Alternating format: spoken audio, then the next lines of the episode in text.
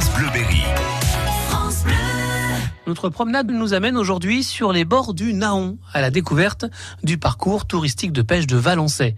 Bruno Barbet, le technicien de la Fédération de pêche de l'Indre. Ce matin, je vous ai emmené dans un endroit très connu des touristes dans le département de l'Indre, euh, au pied du château de Valençay. Alors Valençay, c'est vrai que tout le monde vient visiter le château sans se rendre compte que euh, à quelques centaines de mètres coule une, une belle petite rivière de plaine, typique du, du, nord de notre département de l'Indre, euh, qui s'appelle le Naon. Petite rivière de deuxième catégorie piscicole, euh, très calme, qui va couler donc dans, dans, toute la basse vallée pour aller jeter dans, dans le Fouzon, puis dans le Cher. Tout ça, c'est le bassin versant du Cher.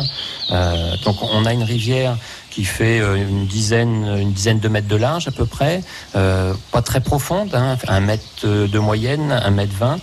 Alors le secteur qui a été retenu comme parcours touristique de pêche, plus précisément, euh, se situe donc euh, au niveau des, des, aires de sport de Valençay, terrain de foot, euh, nombreux parkings également. c'est vraiment un endroit qui est très facile d'accès où on peut donc se garer, circuler. Ce sont que des terrains communaux, donc on pourrait dire quasiment une sorte de d'île puisqu'il y a deux bras du Naon. Il y a un bief de moulin plus la petite rivière. Et là, donc entre les deux, deux bras que l'on voit, que l'on perçoit, on est sur des terrains communaux. On peut donc circuler à la fois euh, pêcher le long du Naon, on traverse, on revient le long du ce qu'on appelle ici le canal. Euh, donc le canal beaucoup beaucoup moins large, très riche en végétation, en nénuphars. On en voit ici à cette époque-ci, elles sont encore en fleurs.